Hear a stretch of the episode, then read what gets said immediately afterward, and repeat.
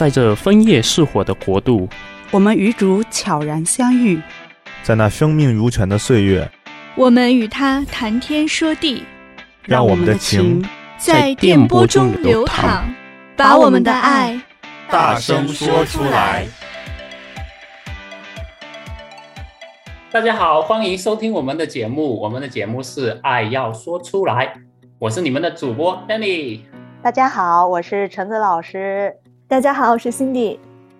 呃、前阵子啊 我, 我有一个朋友刚来加拿大不久，就发生了一个、呃、非常搞笑非常囧的事情啊，说来听听啊说来听听好不好？什么好玩的事儿？对对对对，就是我那朋友不是刚来那会儿、呃、他, 他租了一个、呃、房间，然后他去洗手间的时候，他清洗一些什么东西啊，有一些有 一, 有一盆脏水嘛，然后他去洗手间的时候不知道到哪里，然 后, 然后一看见洗手间下面有个孔，他就以为是地漏，然后就把脏水 往, 往里面倒。然后呢后来后来让我跟我说一下，我过去看，这是这是 healer 的出风口啊！你说的那个是那个像扇子一样的，是方方的那一个东西是吧？长长方方的地上的东西，地上的那个啊，那个不是排水，我的天啊！对啊，因为因为这里的加拿大排水顶多在呃洗澡的地方里面才会有，浴缸底下是不是？对啊，对啊，对啊，我我就觉得啊，你你你把水倒那里了，我觉得啊。好尴尬，还好还好，他倒的没有很多，没有把人家踢了弄坏了。楼下没有潮水帘洞。对呀、啊、对呀、啊，这太尴尬了。哎，说到这个事情，我觉得 我, 我们刚来那会也发生了很多这种很囧的事情。我我我讲一个，我讲一个，嗯、你们一个讲啊。我讲一个好好，先听你说、啊。呃，我刚来那会，因为我来那会大概是十一月份左右哈。我们我们我在南方来的，所以从来没见过雪。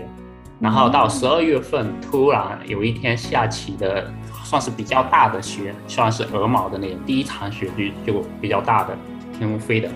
然后我我那会儿就好傻的感觉，哇，是真雪、欸！我我还在做 T T C 的时候 ，T T C 的时候啊，坐坐 bus 的时候，我我把手伸到外面，然后跟旁边旁边的我我姐。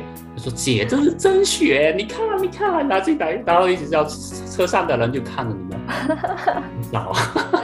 所以说，你竟然在 T T C 开的时候，就是下大雪开车的时候，你把窗户打开，对，是吗？那肯定会招人恨，然后周围的人都会鄙视你。我丹尼这个行为我特别能理解，我刚来加拿大的时候发生跟他类似的一些情况，但我当然不是做 T T C 啦。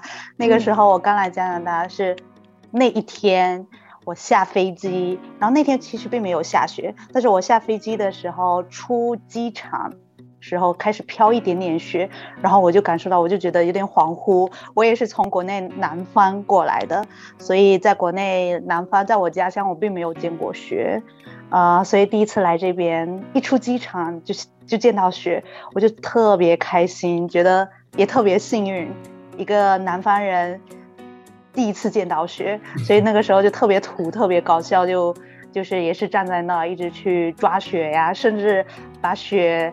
让雪落在手上，然后自己会去闻，会去舔一下，看一下到底是不是有没有什么味道。所以就是挺搞笑的。对，我刚来的时候也会有这样子的糗事。好吧，那作为一个纯正的老北方人，只能对你们说欢迎来到北方的国度。那对于我来讲，雪就没有那么没有那么新奇。对对，不过太凡尔赛了你。雪是好看的了，好看的了。还有还有，我还有一件事，就是刚来那会儿，我不是呃边上学边去打工嘛。我相信、嗯、呃很很多朋友也都是这样子的。对，不管移民的还是留学生，都会有这样子半工半读的经历。对对对。你遇到什么事儿了呢？我那会儿是是在超市里打工，因为超市刚来那会儿呃很。很多词汇还不懂哈，然后老外又比较热情，因为因为老外有时候自己找，他就他又哎找一会儿，然后就就经常跟你哎问你们，哎，这个东西在哪里啊什么之类，很精彩。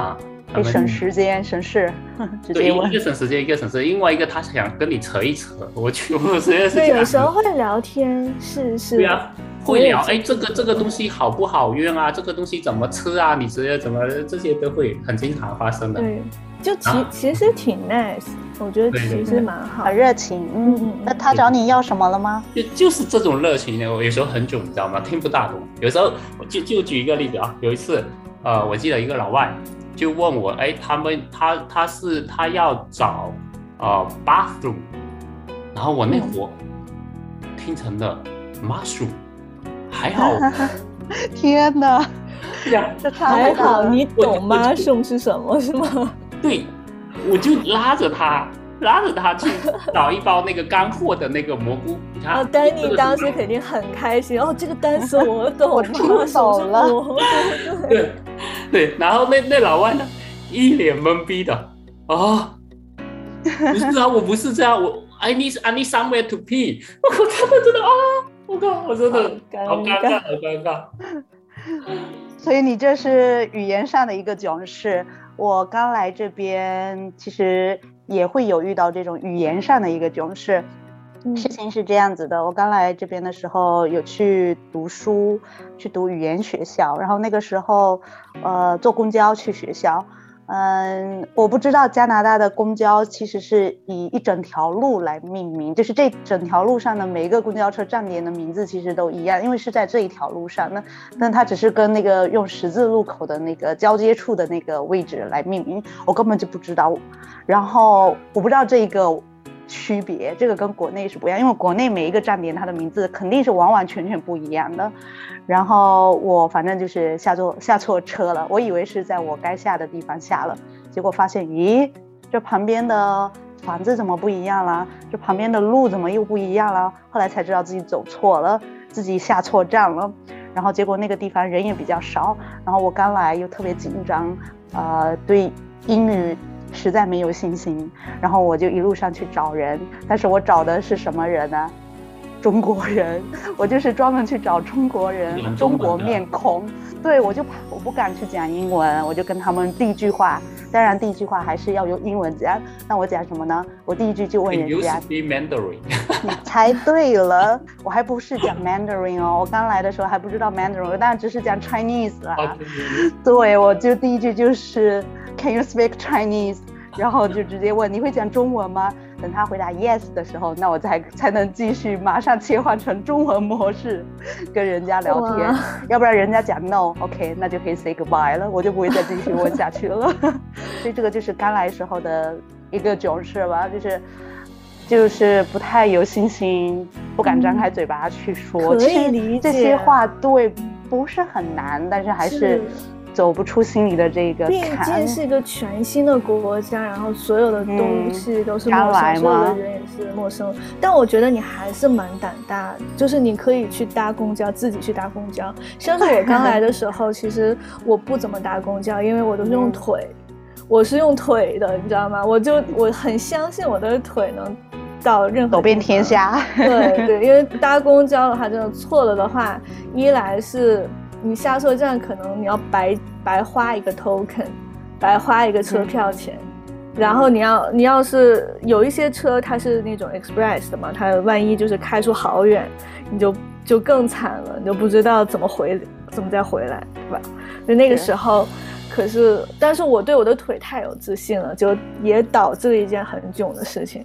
就那个时候我超我对我的腿超自信。那我刚和我爸妈过来的时候，我们去了一次就是当地最大的一个华人商城，然后第二天呢我就跑到我高中去和另外一个刚刚移民过来的一个同学说，哎，我带你去那华人商城好不好？我放学逛街去了是吗？我昨天刚刚去的，对，我们放学就去好不好？然后我那个朋友很挺开心的，因为他也没去过，他说啊、哦、你你会啊、哦、你知道在哪里？我说我会走，然后就带他走。就那一天晚上超惨，我们俩走了两个多小时都没走到，可是我就觉得很奇怪，因为我明明记得就好像不到半个小时的路程就应该到，那那个时候怎么办？就是没办法，只好抓路人问。就好在那个路人可能就看到我们两个女孩子傻乎乎的在路上，就应该是遇到困难了，就主动了，就凑过来就问我们，还好是个华人，然后就问我们是要去哪里。我说要去那个华人商城嘛，然后他说你为什么走这个方向？你完全走反了，是在你身后那个方向。然后啊，原来是这样吗？所以你从此再也不相信你的腿了吧？从始至终，原来我犯的错误竟然是方向反。我天啊，没有没有，到最后我还是走过了去。我就是花了两个半小时，又多花了两个半，就总共花了四个半小时走到夜。你说你去逛这个华人商场，我知道华人商场里面肯定很多东西都是中国货，嗯、都是我们中国来的，呃，但是其实不单单是华人商场，包括其实在加拿大很多的这种外国人的店，也有好多 Made in China。我相信你们，啊、对呀、啊。但是其实同样是 Made in China， 也会有一些呃，在我这边也发生过一些比较囧的事，不说囧事，就一些文化冲突吧。就我当时去读书的时候，呃，做 presentation， 然后老师就做演讲，然后老师有让我们分组，这个是一个学期末的一个演讲，所以比较特别。老师让班上的同学分成按国家来分组，我很有幸班上有一个跟我一样是中国来的一个女同学，所以我们俩就分了一组，我们俩就特别满怀着爱国之情，然后在那呃。在那侃侃而谈中国怎么怎么好，中国怎么怎么好，到处都是 Made in China。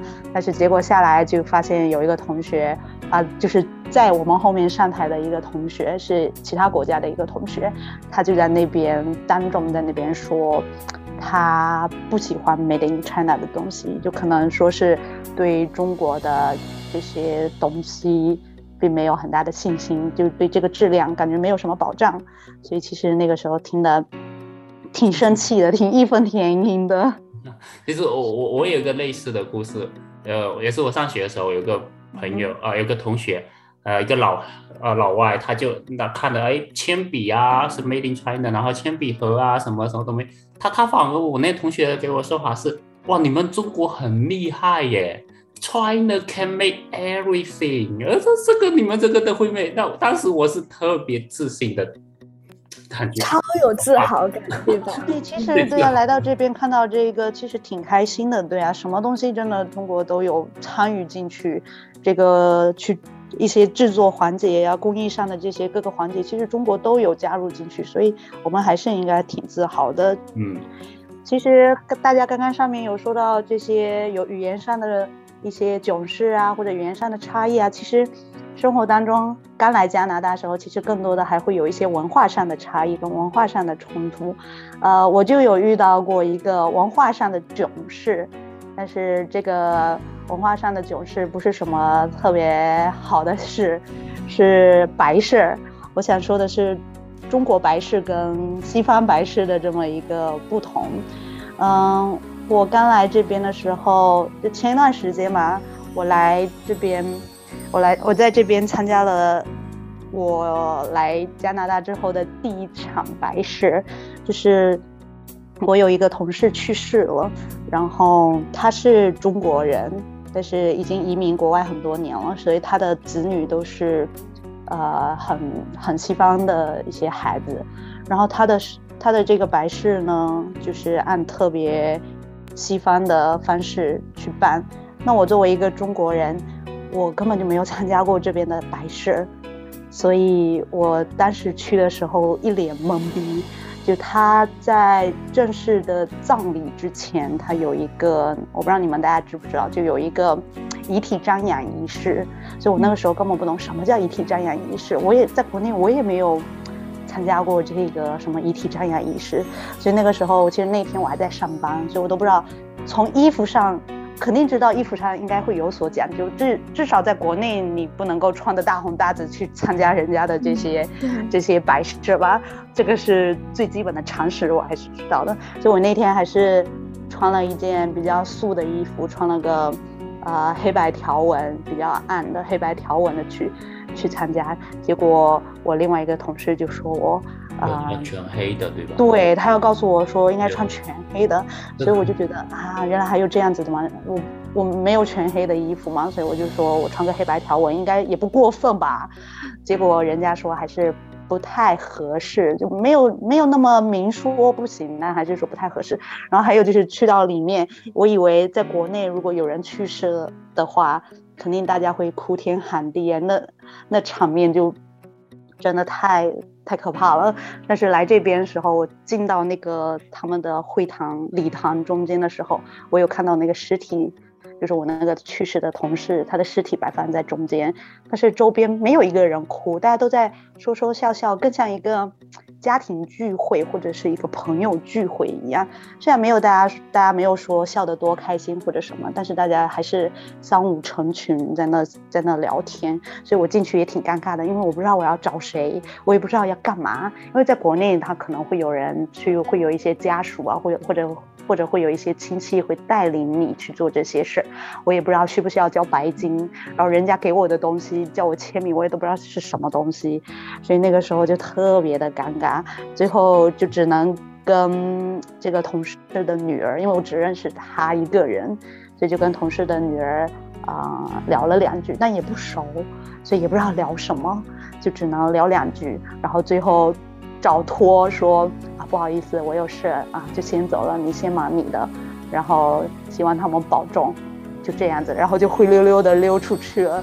出去之前还有一个门口的招待人员给了我一包东西，我都不知道那个是什么东西，我为什么要收那个东西，他就就说你拿着，然后我就拿着出去，打开才知道里面嗯是包了一个是一个小信封，然后一个白白的信封，包了一个一块糖，然后还有一块钱好像，对，一块钱跟一块糖，所以就觉得啊，这真的很不一样。不过这个呃也让我体验到中国跟啊、呃、就是东方跟西方的这种文化上的差异。但这经历虽然这不是一件好事，但对我来说也是一个挺好的经历吧，就是至少有一个新新的一个体验。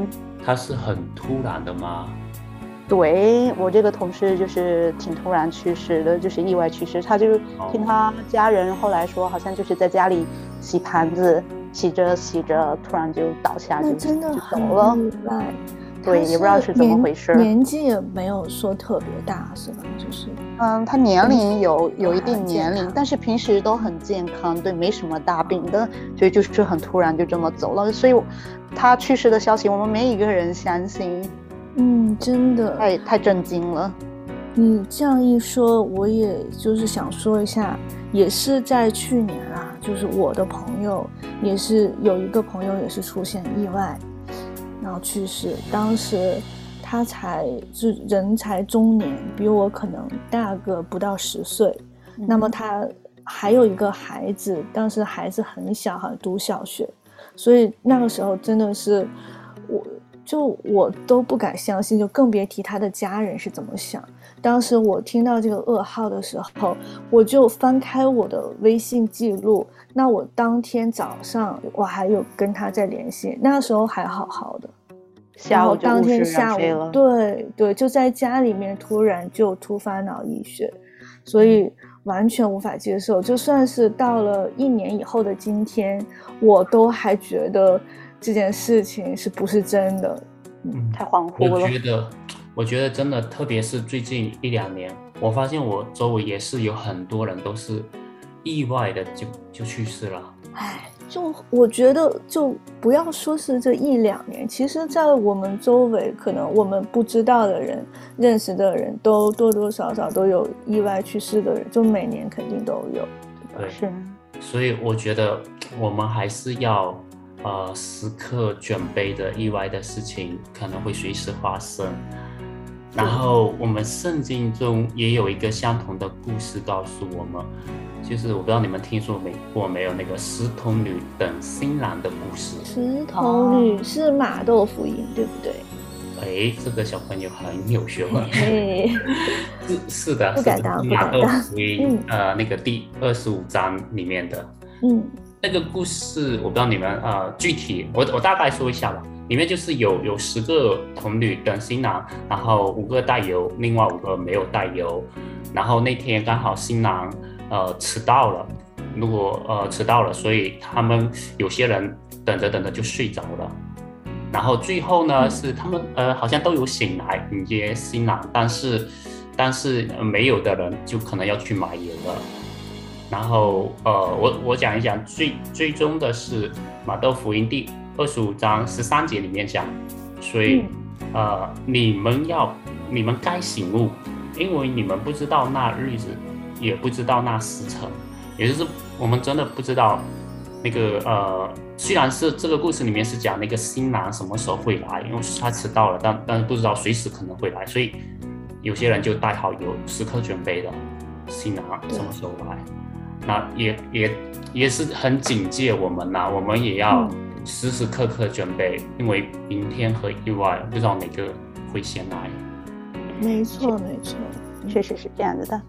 好啦，那又到了节目的最后，我们也时刻准备着我们的听众朋友们给我们来信，可以跟我们分享一下你在呃家国的在加拿大的一些囧事，或者一些好玩有趣的事，或者你移民到其他国家或者到去其他国家旅游的囧事都可以告诉我们，欢欢迎和我们去分享你的这些故事。那我们期待你的来信跟留言，我们下期节目再见，拜拜，拜拜，请多多留言哦。